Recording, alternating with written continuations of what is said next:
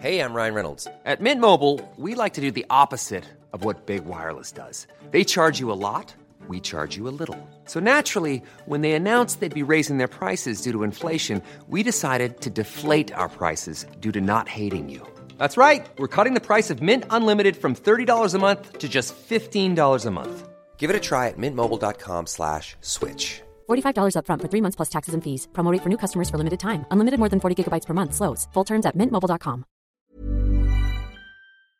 Welcome, friends, to another r slash malicious compliance video. Today we've got some awesome stories of sticking it to some companies. But first, a story from Superlight47. Careful what you ask for. I work as the lead maintenance technician at a very large industrial facility. I have three bosses a regional manager that oversees several other facilities, a plant manager that's responsible for the dam I work at, and an assistant plant manager that I answer directly to. I'm not in a supervisory role, but having about a decade more seniority and experience, I generally take the lead when making repairs or conducting maintenance. Our regional manager isn't a bad guy, but he does have a tendency to take his job and his position very seriously. He is the regional manager, gosh darn it. It's his way or the highway. Respect my authority. If he's in a good mood, he's actually okay to work around. But if he's in a bad mood, he has the unfortunate tendency to take it out on the nearest target he can vent his frustration on. So, myself and a coworker were in my shop one morning when the door flew open and the regional manager came storming in with a hair up his butt. Between veteran, unflappable me, or the new guy, the new guy had been working for two years, but he was in his early 20s and the least senior, so the new guy, he picked the new guy. He got right in the new guy's face and began screaming about every gosh darn garbage can in the entire facility being full. Nobody had emptied the garbage. Freaking waste disposal would be there in a couple hours, and not one gosh darn garbage had been emptied into the freaking dumpster. He got right up in the new guy's face and coldly told him, I want you to go through this entire facility and throw every gosh darn garbage can into the dumpster. Do you see where this is going? The new guy reaffirmed the instructions he was given. You want me to throw all the garbage cans away? The regional manager snidely confirmed his instructions. Did I stutter? Every single one. And stormed out of the shop. The new guy and myself looked at each other. I could only shrug. I know what I would have done in this scenario, but the choice was his. I wasn't about to influence his decision. He's the one that would have to face the consequences. But yes, he did exactly what I would have done, and screw the consequences. Maliciously complied with the specific instructions he was given exactly. By the time waste disposal arrived, there was not one single garbage can, waste paper basket, trash bin, or any other container that could possibly hold refuse to be found on the entire facility that had not been jammed into the dumpster entirely and compacted in the back of the waste disposal truck as it drove away. I repeatedly encountered confused questioning from other coworkers for the time it took everyone to find out. What the freak happened to all the garbage cans, or where the freak are all the waste baskets? For the next day or two, as trash piled up in corners and behind doors. I don't know. Regional manager said to get rid of them. Why the freak would he do that? I don't know, but I'll testify in court that I witnessed the order. Regional manager told the new guy to throw all the garbage cans away. The new guy even confirmed it. I saw it myself. The new guy did get called into the office and did get his butt royally reamed for malicious compliance, but there was never any formal reprisal or documentation. Our purchase department just spent a bunch of money on new garbage cans and waste baskets. Regional manager hasn't really changed much, other than developing a really keen awareness regarding the specifics of his instructions. Nothing really groundbreaking, just thought I'd share an instance of malicious compliance I found rather amusing. I mean, to be fair, would you guys agree with me that when they say throw every gosh darn garbage can into the dumpster,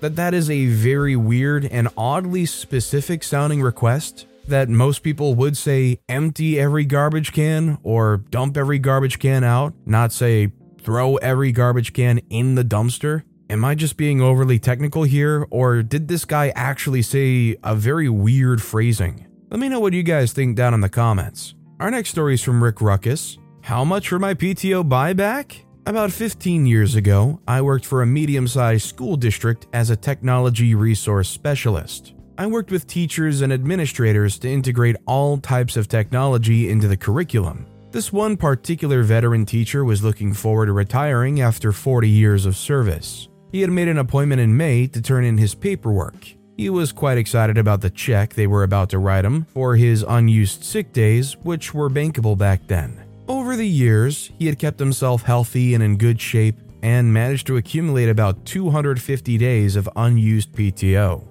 The check was going to be approximately $8,500. I looked at him like he had slipped and bumped his head. That couldn't be correct. I looked into it, and the district only paid 40 freaking dollars per day when buying back days, before taxes. So I said, Mr. Turner, not a real name, I don't think that's a financially sound idea, and here's why. His salary was about to be 80,000 at that point. FYI, a school year is about 180 days which means he had close to a year and a half of sick time available to use. I broke down how he was being shortchanged and what alternatives should be pursued. I told him that he should sign his contract for the following year and spend a month in the classroom before taking time off for the entire year. Since he has the PTO hours, he would continue to be paid at his normal salary the entire time. And since he's still an employee, they would continue to pay his insurance premiums for another year. Plus, you would get another 10 days of PTO to add to the kitty.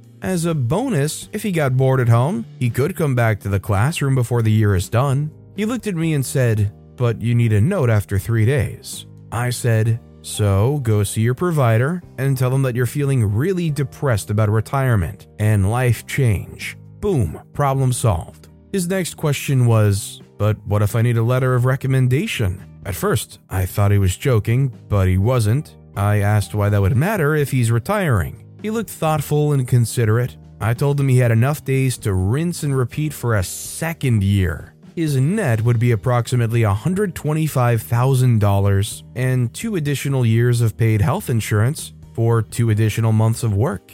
I did recommend that he discreetly let the principal know that they were going to be out for an extended time beforehand so as to acquire a quality pool of substitute teachers for the year. That next year, I saw him about town and he had taken my advice. He thanked me for my insight and was enjoying his time off. I don't know if he did it the second year, as I'd moved to another city and career by then. Honestly, does anybody think that OP kind of deserved like some kind of treat or at least like a nice dinner out? If somebody took the time to break it down and help me get thousands of extra dollars and not waste so much money, don't you think that person deserves some kind of treat? I mean, I imagine it's just looking out for each other, but I mean, OP didn't have to do any of that, and they helped them get a lot more extra money. Here's a cool fact a crocodile can't stick out its tongue. Another cool fact you can get short term health insurance for a month or just under a year in some states.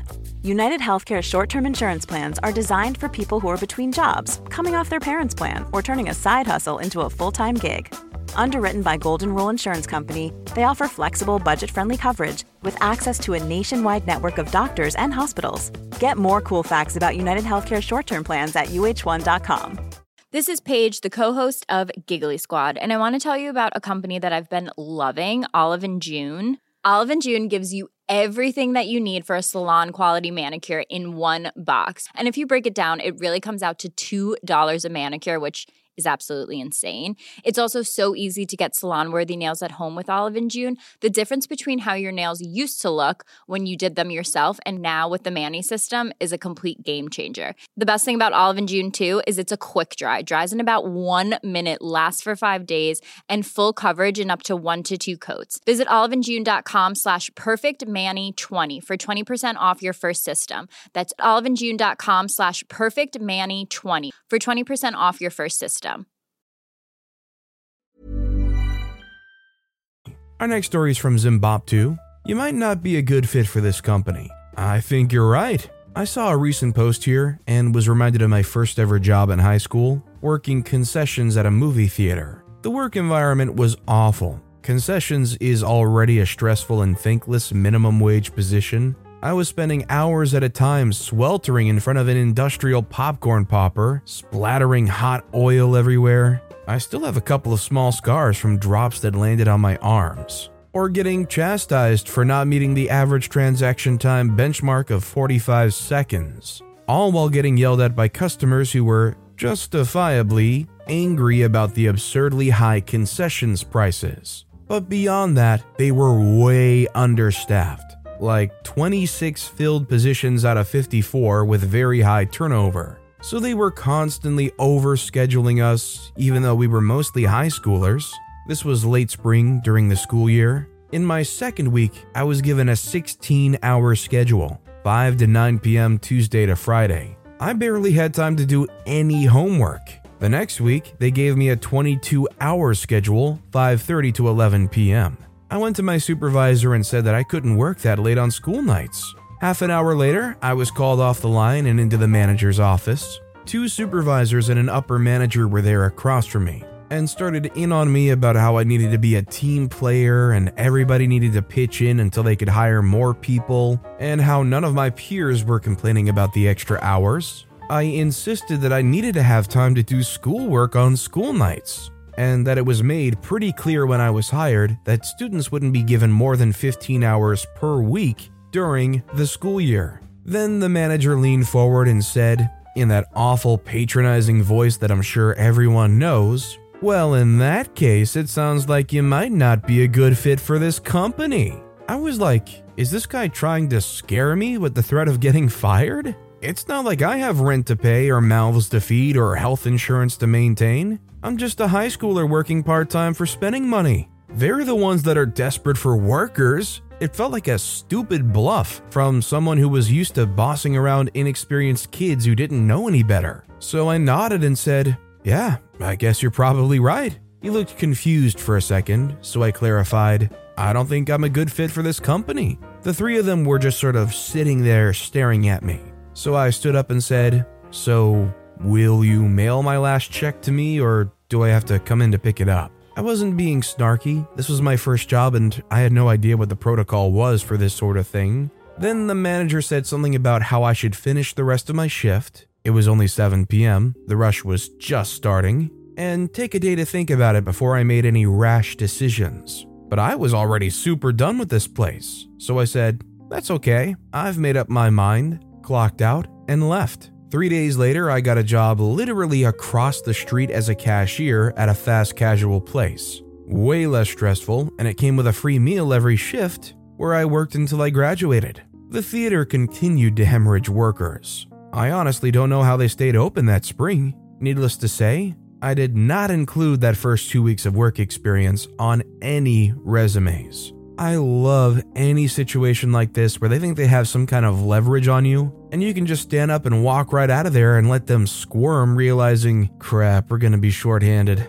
That said, can we take a second to recognize the concession prices these days? I went to watch Thor Love and Thunder the other week one medium popcorn, one large popcorn, and two drinks. $31 makes you want to bite your teeth when you're pulling out the card to pay for it. And our final story of the day is from Nashua. Follow the old rule? If you say so, boss. As part of my job, I have to travel a few times a year, roughly five to six times a year, for periods ranging from three days to two weeks. When that's the case, everything, plane ticket plus hotel plus food, is covered by my job under the following rule. I need to pay for everything out of pocket first, keep the receipts, then submit them to the admin slash billing department, who approves the expenses and gives me back the amount in my following paycheck. However, about six months ago, everyone received an email from the higher ups stating a change in the rules. From now on, every food related expense didn't need to be justified anymore. We would instead receive a fixed amount of money per meal, which totaled around 80 to $90 per day.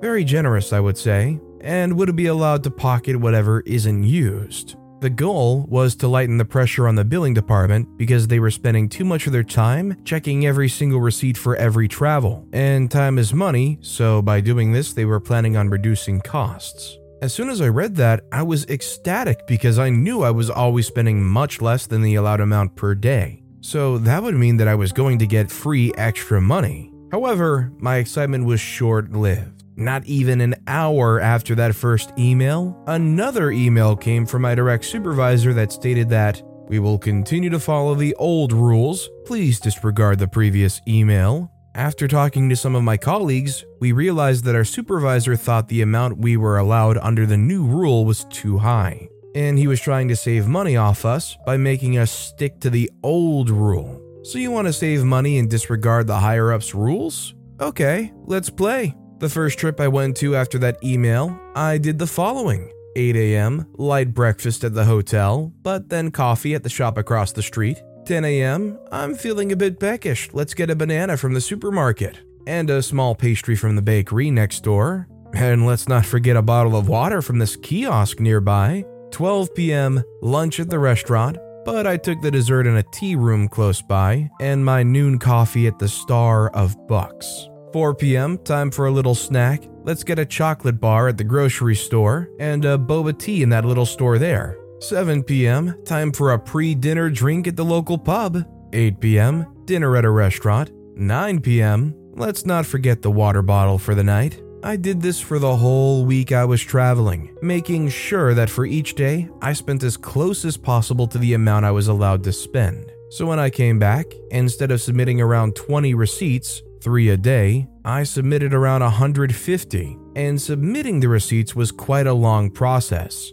as they were asking for a lot of information for each single one, such as the amount in local currency, conversion rate for my credit card, corresponding amount of my currency, address of the establishment, short description of the purchase, etc. And I did this on company time, of course, which took over three hours to complete. Once I finished submitting all of these, I received a panicked email from the billing department asking me why I submitted so many receipts and didn't follow the new rule. I forwarded them the email from my supervisor saying that I was only following what I was told. One of my friends in admin told me that the billing department actually went through all of my receipts, which took them a huge amount of time. My supervisor got a stern talking to from the higher ups, and from then on, we were allowed to disregard all the food receipts. I love this story because there was such a good opportunity for OP, and that supervisor was trying to dump all over it. So I love OP finding a way to basically essentially tattletale on their supervisor without actually like going and reporting them or making a fuss about it. They just danced around the supervisor and made them look like a total fool. But with that being said, that's all the time we have for today. Now, if you want to hear another compliance story that was way crazier than any of the ones in this video, click on that left video. Or if you missed my latest video, check out the one on the right. That said, I'll see you all next time with some more stories. Mom deserves the best, and there's no better place to shop for Mother's Day than Whole Foods Market. They're your destination for unbeatable savings, from premium gifts to show-stopping flowers and irresistible desserts. Start by saving 33% with Prime on all body care and candles. Then get a 15-stem bunch of tulips for just $9.99 each with Prime. Round out Mom's menu with festive rosé, irresistible berry chantilly cake, and more special treats. Come celebrate Mother's Day at Whole Foods Market